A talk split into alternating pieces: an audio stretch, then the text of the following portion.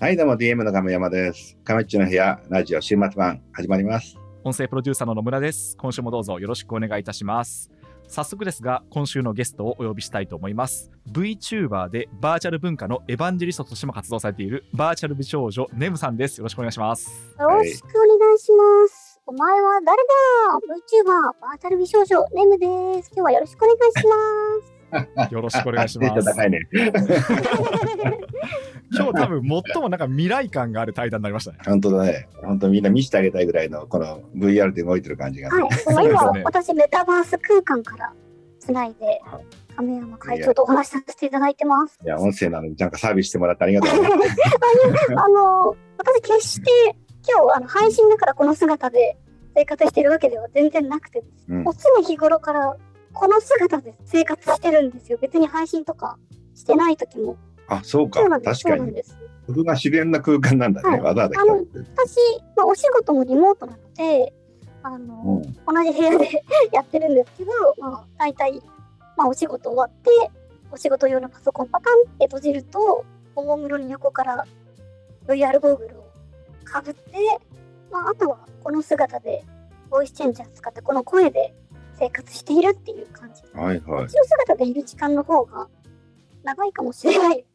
なるほど。え、今じゃあ仕事はなんか別の。はい、仕事はもう全然別の普通の正体を隠して、ごく普通の一般人として昼間は生活してるんですけど、まあ、夜はこうタレント活動をしたりとか、あの、音楽ライブやったりだとか、まあ、あとなんだろう、まあ、本の執筆をしたりだとか、まあ、あの、夜は美少女、アイドル、昼は、まあ、ごく普通の会社員みたいな、そういう二重生活を送ってる感じですね。はいはい。今なんかボイスチェンジャーだからもう全く年齢も不詳だし、性別も不詳なんだけど、はいはい、そうですね。今はもうメタバースの、まあ聞いちゃいけないのがお約束なの。ことないですよ。あの、答えたくないことは 答えないかもしれないですけど、あ、なるはい、ほどね。何でも聞いていただいて大丈夫ですよ。メタバースの文化をまあいろいろ伝えるっていう活動をしているので、割と私みたいな人って多いんですよね。あの統計を取ったところによると。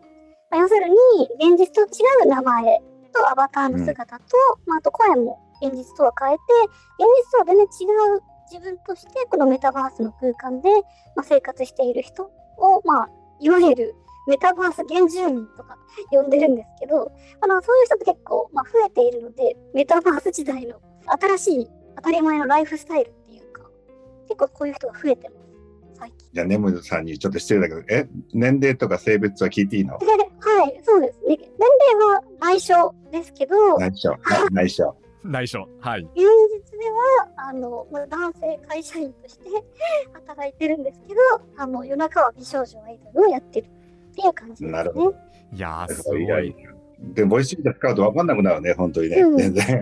わかんなくなって、不思議だなって思うこと自体が、もう私からすると懐かしい感覚なんですよ。うん。なんでかっていうと、この世界で誰かと会って話してるとき、目の前にいる相手が、一体年齢が自分より年上なのか年下なのか、男なのか女なのか、わかんないんですよね。でも、うんなんかもうすっかり慣れちゃったので、もうそれが当たり前っていうか、気にしなくなっちゃった。なるほど。じゃあ、リアルなこう世界での生活と、このメタバースとって、今どれぐらいいるの？どれぐらいの時間帯？時間で言うと半々くらいかもしれないですね。もう半分そっちの住人か。こっちで生活している。でも中にはあのこっちで生活している時間の方が長い人とかもいますよ。このう世界。ん。何かというと、要は寝てる時 VR してるかどうかなんですよね。はいはいはい。恐ろしいことに、寝てる時もずっとメタバースの空間にいる人もいるんですよ。そういうの VR 睡眠とかって私たち呼んでるんですけど、なるほど。じゃあ、それもそこでグーグーってそうですそうですあのいびきが寝てるってこと？なんか修学旅行みたいに、なんかみんなで雑魚寝で、あの、うん大きいお布団ずらっと並んでる修学旅行の部屋みたいなところに、みんな美少女キャラクターとして集まって、まあ、なんとかちゃんおやすみみたいな感じで寝て、で、朝起きて、バイバイってログアウトして仕事に行って、要するに仕事してる時間以外の時間はもうずっとこっちにいるみたいな人もいますああ、ね。なるほど。ねまあ確かにそうだね。ライブ配信とかでもそのまま寝落ちしてる人なんてそのまま寝てるもんねそう。ですつけたまま。確かに確かに繋がってますよねずっとうん、でも VR ゴーグルかぶってるので、はい。めちゃくちゃ寝苦しいはずなんですよね。そうですよね。普通はね。私はできないんですよ、それ。あの私、え。え靴下履いてても寝れない人なので、あよなるほどくこれかぶって寝れるなって思うんですけど、まあでも意外とそういう人結構多くて、なんだろう、体感ですけど、なんか1、2割の人はやったことあるんじゃないかなっていう感じですね。ああ結構多いんですね結構多いんですよね。うんネムさんはそのあれなの？今はヘッドセットつけてやってヘッドセット。ト、はい。頭には VR ゴーグルをかぶっていて、手には、これ指とかも動いてるの分かると思うんですけど、まあ、コントローラーを手にガチャッとはめていて、あと、足とかもこう動かせるようにああ、本当だ。なっています。あと表情とかも、うん。でー、あすごい本当だ。結構あかんで細かくできます。出るんですねはい。これも私操作してるわけじゃなくて、センサーが VR ゴーグルについていて、あの全部自分の実際の肉体と同じようにこのアバターの姿を動かせる。うーんまあだからもう、なんだろう、アバターを着てるっていう感じじゃないんですよね。もうこの、これが私の体っていう感じで過ごしてる感じですね。なるほど。そこまでやろうと思うとどうなの？フルセットで言うと、目にゴーグルつけて、はい。手の両手に、両手にコントローラー。で、体に、ね。あの、3個、うんお腹と両足にセンサーをつけていますあね。あ結構仮面ライダーみたいになってますけど、これも決して今配信だから特別にお見せしているわけでは全然なくて、毎日この格好でこの世界で生活している、ちょっとやばい人なんですね、私は。でもあの亀山さんも昔あの、うんバーチャル VTuber カメッチになってたじゃないですかうんうんううんん、うん。やってたね、うん。俺もやってたんだけど、俺はコントローラーと頭になんかセンサー1個つけてうんうんうん首振ったりとか、で、なんか周りにセンサー2つぐらいつけてもらったのかな。うん。でゴーグルはかぶらずにモーションセンサーで動かしてっていう感じですよね。そうそうそう。う。うんんうん。俺は見ても普通の画面なんだけど、向こうから見るとそういう風に見えるようにやってたって感じ。わかります。まあ、いわゆる二次元 VTuber っていうやつですね。そういう感じかな。私も昔はそのスタイルで、あの配信してたので、うんた。だまあ、二次元だとなんだろう、鏡に映った自分が美少女になってるみたいな感じじゃないですか。そうだね。でもその時はこんな指動いたり、こうなんか、そんな自然な動きじゃなかったんでね、ちょっと時々手が変な方向に行っちゃったりとかしてね。確かにそういう動画もありましたね今も、まあ、そういうの飛んじゃうって言うんですけど、手足が。そういうのよくありますけどね。私は結構こう、いいいい環境を作っているので、あんまり飛ばないようになってますけど、なるほど。かなりもう、いっぱいついてんだね、センサーめちゃくちゃついてます。部屋部屋にも4個ぐらいセンサーがついていて、すごいことになってますね。へえでもやっぱりこのアバターの視点に入っているので、なんだろう、自分の手とかも全部このアバターのキャラクターになってるので、このキャラクターになってる感みたいなのが、やっぱりこのゴーグルかぶってると全然違いますよね。なるほど。はいはい。ちょっとネムさんのじゃあせっかくなんで今のスタイルに行くまでっていうお話を伺いたいなと思ったんですけどもともと2017年からもうバーチャルの世界で活動をされているってことなんですか？そうです。それはそのどういうことがきっかけでこういうことをやり始めたんですか？はい。あの、まあ、いわゆる VTuber とかが流行り始めたのって、2017年の年末から、まあ、2018年の前半にかけて、まあ、一気にバーッとこう、人気になったと思うんですけど、私結構そのずーっと前から、まだ当時 VTuber ってことがなかったんですけど、はいあの、まあ、初めキズの愛ちゃんを見たのがきっかけだったんですよね。まだブレイクする前のキズの愛ちゃんが、まあ、ほぼ唯一の VTuber として活動していて、まあそれをちょっと見て触発されてじゃないんですけど、ちょっと自分もやってみたいなっていうので始めた感じですね。もう最初の時からあのもう声は女性の声にしてやってたんですか？そうですね、ボイスチェンジャー初めから使ってアバター使って、やりたいと思ったその日の夜には配信してましたね。へえ。すごい。うん。えじゃあ、ここ5年ぐらいの間に、その頃よりも、例えばボイスチェンジャーとか、その画像っていうのはかなり進化してるの？この5年間。映像技術っていう意味だと、まあ、その時はあのパパソコンのウェブカメラみたいなやつを使って表情だけ連動してやってたんですよね、当時は。まあ、それぐらいしか、まあ、方法がなかったんですけど、まあ、今は VR とかも一般の人に手が届くようになったので、もう完全にこっちの世界に入って暮らしてるようになったっていうのも結構あるし、もうもう大きく変わりましたね、映像的な部分は。まあただ、音声技術って、あんま進化してないですね、ぶっちゃけ。うん。まあ、今私が使ってるボイスチェンジャーだったりだとかっていうのはもうめちゃくちゃ高くて、うんなかなか普通の人は手が届かないようになっていて、まあうん今からメタバースがこう広まることによってすごい需要が高まってるんですよ。要するに、うん今まででボイスンジャーってカラオケぐらいでしかなんか使い道なかったじゃないですか。そうですね。はい。なんですけど、VTuber って、まあ要するにアイドルとかタレントみたいな存在で、まあそういうのが、まあ、バーチャルにできるっていうのもすごいことだったんですけど、私が着目してるのはそういうことよりも、やっぱり私みたいな一般人が、企業とかがバックについてない一般人が、まあ、この世界で自分普段とは違う姿になって活動できるっていうところが結構すごいと思っていて、そういう意味だとメタバースって、まあ私みたいな VTuber だけじゃなくて、普通にただただキャラクターになってここで住んでる人みたいな人が、まあ、いっぱいいるんですよね。でそういうなんかこう、なりたい自分になって、まあ、暮らしているメタバース10人の文化とかを伝えたいなっていう活動をしています。なるほど。じゃあ、ね、え、ネムさんにとってはどうなの？そのメタバースっていうのは、やっぱりそのゴーグルをつける世界なのか、それとも今みたいな、こういった、うん。俺らから見たらその画像の中の世界でもいいわけじゃない？例えば。メタバースって結構なんかふわふわした言葉なので、ぶっちゃけ、まあ、あのその人ごとにいろんな定義があっていいのかなと思ってますけど、まあ私の本の中では、あの一応没入性、要するに VR に対応して、まあ、その中で生活できるっていうのは必須要件っていうことにしています。でそれ一応理由があって、まあやっぱり実際に住人としてここで生活して思うのは、メタバースって何果たして何なんだろう、何が新しいんだろうっていうことなんですよね。実はうん VR って別に新しい技術でも何でもないんですよ。すごい昔からある技術だし、まあもちろん、まあ、一般の人が手が届くようになったのは最近ですけど、あのまあ、そんな別 VR 自体は別に何も新しくないんですよね。何が新しいかっていうと、メタバースって今まで仮想空間ってまあいろいろあったじゃないですか。ゲームとかいろいろ。そういうのと違って、ここで人生を送れるっていうことが、まあ私にとっては一番メタバースとしてすごい革命なところだと思ってるので、まあ、そういう意味で言うと、まあ、なんか現実と変わらないようなコミュニケーション、まあ、人との触れ合いだったりだとか、っていうのができるレベルのものを実現しようとすると、やっぱり VR っていうのは必要なのかなって思。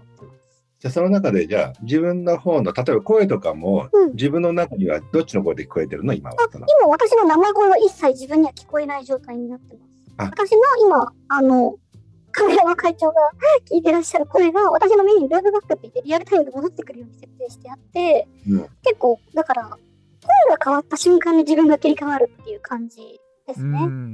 ん。あの、喋り方とかも全然違うんですよ。あの、現実世界にいる時の私と。だから、たまになんかの表紙でこう、イヤホン外れちゃって自分の生声聞いちゃうと、もうえーってなるんですよね。ああ、そっか。そんな体験になるんですね。そうです、そうです。やっへえ。ぱり自分の生声が聞こえてない、自分の姿が見えてないからこそ、ここまで完全にネムとしてうん。生活できるっていうか、違う違う自分を引き出せるみたいなところはありますね。うんな。るほど。でも完全にもう自分の中ではもう全部性別もネムに変わってるわけだね。すべてがね。うんどっちかというと、もはやこっちがメイン人格かもしれないですね。ああ、そっか。じゃあ、日中のお仕事をされてる自分の方が逆にこう仮っていう感じがしてるんですか、今は？そうですね。それを脱ぐと、まあ、こっちが魂みたいな感じはいはいはい。ですね。じゃあ、仮の肉体にまた入っちゃったみたいな、まああ そういう感じなんですか？なんなんだろう。世を忍ぶ用アバターって呼んでますけど、はいはい私は。。あ、弱アバター。そうそうですね。現実用アバお仕事用アバターあ、呼んでます。現実用アバターですね。あ、うんそっか、世をこっちの世界が現実用アバター。仮の姿はいはいこっちが本体。すごい。まあ、たださ、今の時代だとほら、スマホネイティブみたいなあのコランが現れてるわけだから、うんこれから先、まあ、今の子供たちが、まあ、まだ俺たちの世代とか、まあ、わかんないネムの世代とかも、うんもともとはあの10年ぐらい前まではリアルしか知らないわけじゃない。でも、まあ、子供の頃からこの世界を行き来してたら、そうなるかもね、もっと、さらに。そうですね。実は若い人多いんですよ。結構お金かかるんですけど、うん。VR 国際調査って言って、あのメタバースに住んでる住人、1200人ぐらいに結構大規模にアンケートを取って、私の本でもそのデータとかいろいろ紹介してるんですけど、まあやっぱり圧倒的に20代が多いですね。私びっくりしたんですよね。お金かかるから結構3、40代が多いんじゃないかなっていう感覚を持ってたんですけど、まあ、さっきも言ったように、私話して、目の前でこのメタバースで話してる相手が何歳なのかわかんないですからね。うんうんそうですよねで、蓋開けてみたら、半分以上20代、まあ、日本の場合はですけど、だったので、あ、結構若い人多いんだなっていうの結構びっくりしましたね。なるほど。みんな、なけなしの金を使うかは、親のカードを使ってるかどっちかなんそう。でしょうね。まあでも毎日使うものなので、なんかそう考えると別に車とか家と比べたら安いなって、まあここに住んでる人たちは思ってるでしょうけどね。まあ確かにそうかな。うん。一回セットを全部用意してしまえば、そうです、そう無限に使えますから。え今のネムさんみたいなぐらいのことをやりたいと思ったら、どれぐらいお金かかるもんなの？まあ、始めるだけだったら、今 VR ゴーグル安いんで、まあ3、4万で買えるやつでできると思いますけど、まああの徐々に買い足していけばいいので、まあ、私はそうですね、ゲーミング PC がやたら高いんですけど、まあ3、40万ぐらいですかね。でもそれぐらいなんだね。安いですよね。うん。毎日使うことを考えたら。うん車とか家と比べたら全然安いと思うんですよ。まあ飲みに行くのなくなる分だけそれで安くつくよね。そうです、そうです。確かに確かにぱり生活必需品ってなった瞬間に安く感じるんですよ。スマホがそうじゃないですか。昔、今の iPhone12 万とか13万とか出さなかったと思うんですよ。でも、うん生活必需品だったので、お金結構かけるじゃないですか。私たちここに住んでる人も、どっちかというと、別に安くならなくていいからもっと性能良くなってほしいなってみんな思ってますね。なるほど。まあそれがでもまあ100万とかなったとしても、ある意味まあそれで2、3年使えるもんなら全然問題ないかもね。考え方ちょっと悲しいですけど、そうですね。あの毎日使うものなので、ここでの体験が良くなるんだったら、まあ、ここに住んでる人は全然払えるでしょうね、うん多分。いや、リアルな世界で何十万も使っちゃうからね。うん何かと。確かに 私、このネムとして活動し始めてから、現実で全然お金使わなくなったので、むしろトータルだとうんお金浮いてるでしょうね。あプラスになってるんですねそれはうん、私旅行が結構好きだったので、海外旅行とか結構してたんですけど、うんなんか瞬間移動でいろんな空間にパッパッパパッと行けていろんな人に会えちゃうので、なんかあまりそういう欲求がなくなっちゃったんですよね。あの移動の時間とかお金もかかるので、結構大変だなっていう感覚があって。メタバースだともう本当にお仕事終わった瞬間にこれ被るだけで違う空間に行っていろんな人と会えるので、安いんですよね。なるほどね。じゃあさっきのさ、あのデータをまあ詳しいと思うんだけど、はいえっと男女比ってどんなものなの？リアルな意味での？中の人の性別で言うと、まあ、大体女性は日本の場合はすごい少なくて、まあ、1割いない、残り男性っていう感じですね。でも、まあ、海外でも似たようなもんですけど、やっぱり男性は、まあ、アーリーアダプターが圧倒的に多いっていう感じですね。なるほどね。じゃあ今度男性が、まあじゃあメタバースの空間の住人うんうん。としたら、つまりまあ男性が女性、女性が男性、男性が男性、いろいろあると思うんだけど、うんうんうんうん、空間の中ではどれぐらい女性がいるの？そこが面白いところなんですけど、中の人の男女に関係なく、メタバースの中では女性キャラクターになってる人が大体8割ぐらい。うんなるほどほとんど女性ですねそうですね。だから逆に言うと、中が女性だからといって別に男性になりたいっていうのもそんなになくて、まあ、中は男だろうが女だろうが、割と女性キャラクターが人気。特に私みたいな美少女キャラクターみたいなやつがもう圧倒的に多いですね。これ海外でも一緒うです。んなるほどね。いや、俺も空間に入ったことあるんだけど、いつもの親父キャラでね。親父のキャラで。亀山さんとして入ったんですねそう、俺として入ったんだけど、うん。そしたら周りが美少女とか子供っぽいのとかいろんな含めて、まあほとんどがもう女の子しかいなかったんだよね、もう、その中に。わかります。で、なんか俺が話しかけても話しかけてくれる人もいるんだけど、うんほとんど無言で話しかけてくれないんだよね。うん。っていうのは、アバター持ってるけど、ボイスチェンジャー持ってないってことかな。ボイスチェンジャーは逆に使ってる人はそんなにいないですね。7割ぐらいの人が生声で喋っていて、なんでかというと、ボイスチェンジャーってアバターと違ってめちゃくちゃ難しい技術なんですよ。あの、まあ、さっきもちょっと言いましたけど、ここ何十年かで映像技術とか VR ってすごい進歩して、一般の人も届手が届くようになったんですけど、まだ音声技術ってすごい難しくて、普通の人が自由自在に好きな声で喋れるようには全然なってない。そうなんだ。そこはちょっと俺も知らなかったけど、その、じゃあ、なんかそのマイクかなんかをボタンを押せばすぐできるっても全のでもない？んだ。然違いますね。調整とかも難しいし、結構大変。そうなんだ。なので、その帰結として、見た目は美少女なんだけど、おっさんの声が出るっていうのが、まあうん、割と体感として多いかなっていう感じですね。なるほど、そういうことか。うん。いや、実際問題俺が話しかけても喋ってくれなかったし、うん だから、あ中身おっさんなのかなと思ったけど、無言だから分かんなあまあ、無言性って言って、まあ、喋らずにジェスチャーだけでコミュニケーションを取るタイプの人ももちろんいるんですけど、まあ、生声の人が多いですかね。でも、そういう事情なので、割となんか、見た目とかあったなくても別に良くないみたいなか、あの、そういう文化になってきてますね。ああそっかもうそれはじゃあみんな自然なものとしてうん許容してるっ別てことなんですね、に美少女からおっさんの声出ても良くない？みたいな感じにた。よくないって、よ、よ、良いの？良いのよくない。いや面白いことに、それでもなんか美少女として扱われたりするんですよね。はいはいはいそうなんだ。例えば、声はめっちゃおっさんなんですけど、動きめちゃくちゃ可愛いみたいなことがいるんですよ。動きとかって多分誰がやっても一緒だと思っちゃうと思うんですけど、全然はいそんなことなくて、もうそれだけのお仕事が、モーションアクターがお仕事になるぐらいで、もう本当、可愛い子、何も喋んなくても、動きだけでめちゃくちゃ可愛いからモテるんですよね。はあそうなんですねで、そっからこう、おっさんの声が出たりとかすると、もうそのギャップでぐさーっていっちゃったりするわけです。むしろそこがいい。むしろそこがいいんだ。なるほど。めっちゃ面白い私はちょっとそこまでの領域にちょっと達してないので、普通に美少女から美少女ボイスが出てほしいなと思ってるんですけど、まあ、私とはまだ、そういうのでまだまだこう、コンサバなんですよね。現実の価値観に引っ張られているんでバなんですすねなるほどあそうなんだね。まあそのうちでもボイスチェンジャー自体もまあ簡単に例えば自分の好きなアイドルの声をちょっと録音したらその声になれるとかなんかいろんな風にはなってくるんだよね多分まあ、。今開発されてるもう音響技術って本当に難しい世界なので、うんまあ、多分お想像以上に時間はかかるかなと思いますね。まあ、でも実際にあの今はねボイスチェンジャーって言って元の声にエフェクトをかけてるだけなんですけど、まあ、機械学習とか使って本当にこう違う声に置換しちゃうタイプのやつも今開発されてて、まあ、もうちょっとで一般人にも手が届くかなっていう感じですね。それ使うと、まあ、あの声優さんの声でリアルタイムで喋れるようになるんですけど、ど見積もり取ったら200万ぐらいだったのであ、ちょっとまだかなっていう。やっぱりその人の声を学習しないといけないので、めちゃくちゃ大変なんですよね。なるほどね。じゃあその辺はまだちょっと技術的にもうちょっと先なんだね。そうですね。まあ、ただ、まあ、私みたいな人も3割ぐらいはいます。要するに現実とは違う声で喋ってる人。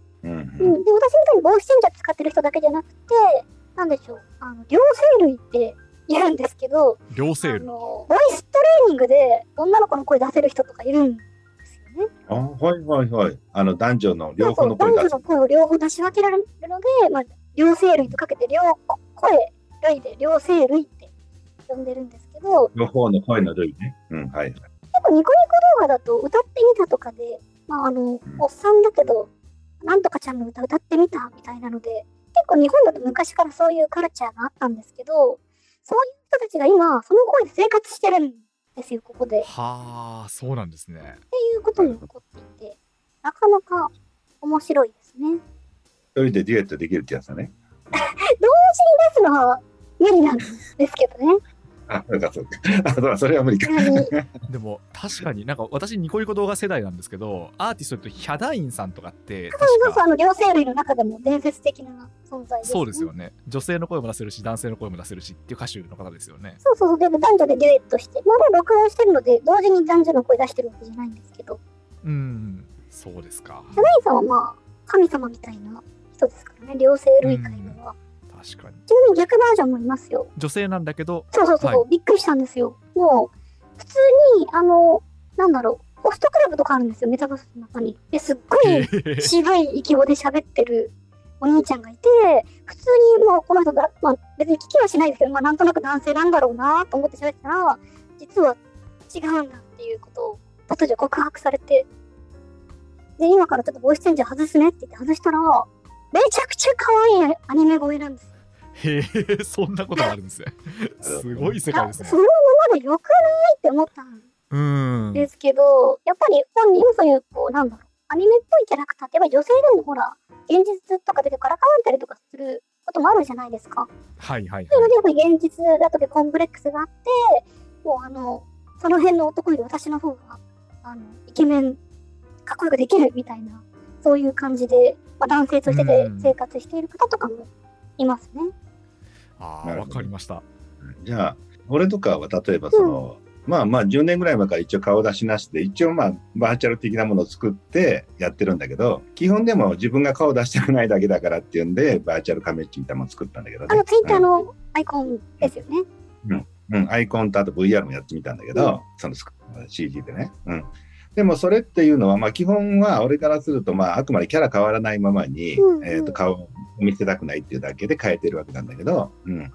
今みたいな感じで行ったり来たりするわけじゃない、リアルと、その性別も含めてね。うんううんん。そうなった時どうなる？そのリアルの方に対してのその感感覚的なもの、うんまあ魂というか、なんとなくその、な内面的な変化みたいなものはどう？あるもんなのかな？つまり VR に長くいると、うんうんうん。その何副作用的にリアルの方にも変化が訪れることってある？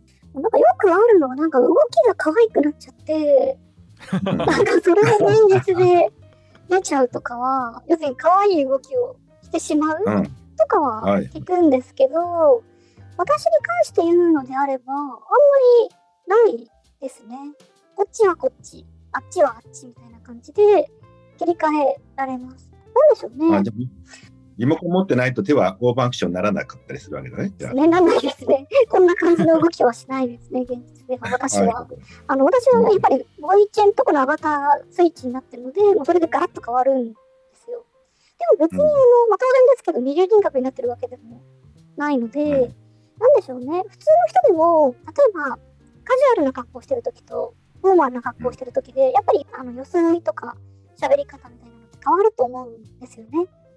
うん今、手幅がめちゃくちゃ広くなったような感覚です。でも初めやった中でこう長くこの中にいるってことは多分魅力的なんだよね、その空間が。うん、だから、そうですね。でもその中でどう？やっぱここがハマるツボみたいなもん俺もそこに入ったらもうやみつきになりますよみたいなそんなようなのっていうのはなんか分かりやすく教えられる？そういうのって。例えば、神谷会長ってなんかアニメの女の子がいっぱい出てくる、美少女いっぱい出てくるこう日常系萌えアニメみたいな、見たことありますか？市場系のアニメなん。えーっとね、これも見て、あの、えー、四つ葉ととか、まあまあまあまあ、そういう四つ葉とも結構近いですかね。まあ、なんか、違う自分になったとか、VR の世界に来たっていうよりは、イメージとしては、まあああいうこう、ほんわかした美少女がいっぱいいるアニメの世界に入り込んできたような感じなんですよね。うん。で、自分自身もすごい、可愛い可愛い言われるので、めちゃくちゃ自尊心が満たされるし、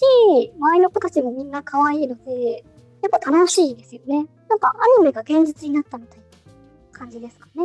うん、なるほどねでもそこだったら俺だったらこうなんか男性のなんかその先生としてその軽音部のあの顧問とかなりたい感じはするけど今の話だったら例えば俺がじゃあ女性になったら軽音のメンバーの一人になるわけだよね例えでも私の場合はそういう感覚でやってますね。ばでも多くの人が男性も女性になることが多いってことは女友達っぽくなるってことだよね、うん。基本その。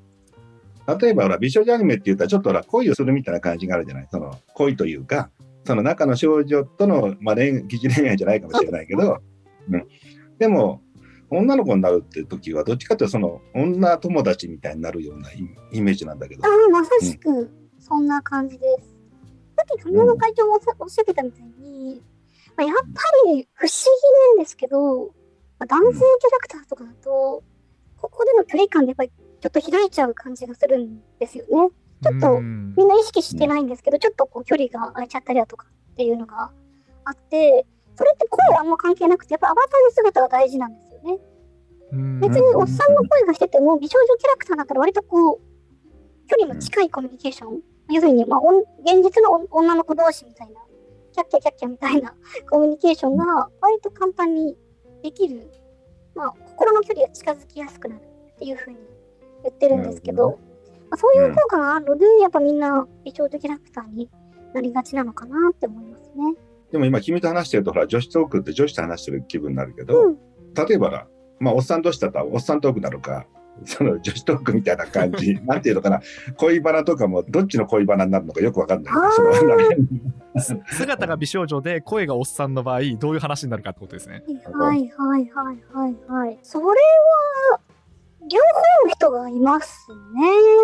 なんか、うん見た目可愛いので、美少女っぽく使ってほしい人もいれば、まあなんか、まあ、声がおっさんだとちょっとやっぱり美少女としては使えないなっていうタイプの人もいますし、そこは結構人によって振れ幅が大きい世界かなって思いますね。そうかそうか。とりあえずでもこれは本当にやってみないと分かんないもんだね。うん SNS を説明しろって難しいもんね。やっぱりその辺も。そうですね。ただ、あの、私がやったアンケートでも、やっぱり、あの、美少女キャラクターになってる理由として、やっぱりコミュニケーションがしやすい、あと感情表現がしやすいみたいなのがすごいあるんですよね。やっぱり、特には日本とかだとそうだと思うんですけど、やっぱり男を黙ってなんとかみたいな、あるじゃないですか、うんやっぱり。結構うん、こう、感情表現がやっぱりしやすいんですよね。うん怒って笑ったりの振れ幅が激しくても許される姿なので、そういうので、現実、昼間、私もまさにそうかもしれないんですけど、昼間あんまり出せない自分のそういう面を出して、まあ、心のバランスをとってるんじゃないですけど、まあ、いろんな自分の形を楽しんでるっていうところはあるかもしれないですね。確かに。戦ったり殺し合うなら男性キャラのが分かるし、なんかみんなでお話しするんなら女性キャラっていうことのが分かりやすいかもね、確かにね。そう抵抗もね。ね。なんかさっきっていう話をちょっとされてましたけど、普通にこのメタバースの世界で、こっちの姿の存在として、なんか恋愛関係になったりとかしてる人とかもたくさんいます。おうはいえ恋愛関係っていうのも中で起きるもん起こりますね。私の調査だと大体、まあ、4割ぐらいの方がまあメタバースの中であの人を好きになったことがあるっていうふうに回結答して構多いですよね多い4割ってですうね。ん。それはメタバースの世界からずっと出ないと、まあ、恋をずっと続けるのかな。そうでもないですね。やっぱり、まあ、入っていて、こっちの姿になってる人は、その人が好きみたいな感じですね。うあの、面白いのは、なんかあの、まあ、実際に付き合ってカップルになってる人とかもいるんですけど、結構、うんほとんどの人が、その、このメタバースの世界での恋人って、あなたにとって現実でも恋人ですかみたいなことを聞くと、ほとんどの人は違うっていうふうに答えるんですよね。うんだから、やっぱり、まあ、性別が変わってたりとかするっていうのもあると思うんですけど、ここでの自分って、ちょちょっと現実の自分とちょっと違う存在だっていうみんな認識してるのかもしれない。ということは、リアルの中で女性の恋人がいて、バーチャルの中に男性の恋人がいたりすることもあるそういう人もいますね。ああ、そっか別の人とそれぞれで付き合ってる人もいるってことなんです人もねいます。うん逆にここで出会って、現実でも結婚しちゃったっていう人もいますし、あまあ、結構ケースバイケースですね。結構じゃあもう本当多様な形があるわけですね多様な形がありますね。一番極端なパターンで言うと、はい。やっぱり、まあ、人数比で言うと私みたいな、あの、まあ中身男性なんだけど美少女キャラクターになってるみたいな人が多いので、当然そのタイプの人同士のカップルが多いわけじゃないですか。そうですね。はい。その二人が現実であったらどうなるっていう話で、はい。ちょっとなんかおかしくなるじゃないですか、いろいろと。う。んまあ生身の男の人同士ってことですね。そうです現実で会うと。で別にほとんどの人はヘテロセクシャルなので別にそういう、まあ、同性愛的な傾向が、まあ、ある人ばっかりってわけでも全然ないんですよね。やっぱり、まあ、この世界にいてちょっと性別がちょっと脳みそがごにゃっとしてしまってなんかこの世界が美少女なので美少女同士でカップルになってっていうケースがあるのでで結構面白くて現実で会った時に、まああのまあ、現実はやっぱり、まあ、男同士だからただの友達同士だよっていう人もいればなんかき合っちゃった人とかもいて現実でも。あ男性同士ってそうことですね、です。かもともと同性愛とかではなかったんだけど、まあ、はいはい。このメタバースの世界で、まあ、アイデンティティが変化したことによって、あの性別を超えた関係が現実側でも生まれてしまったっていうケースもありますし、結構本当にいろいろですね。うーん。ね。これ深い話ですね。もう人の中まで変えていく形が、まあ、全然あるもんね、そのね。そうですね、それぐらいちょっと精神に影響があることなんだよっていうのは分かってきました。うーんいやいや、なかなか面白いね。まあでも、役者さんぐらいだもんね、いろんな他の人生を送れるのっていうのは。うんそれで言うと、また違う人生をね、いくつか、2本、3本、4本と走れたら面白いよね。そうですね。はい。で次回は、えーそうだね。実際どういったその空間に、あのーいろんなその、何？メタバースの世界があるのかとか、あとなんとなくその中で経済とかビジネスみたいな話も次回聞かせてもらえたら嬉しいかな。ああ、ぜひぜひよろしくお願いします。いっぱいお話しさせてください。ということで、バーチャル美少女ネムさん、今回はありがとうございました。次回もどうぞよろしくお願いいたしますあり。がとうございます。どうも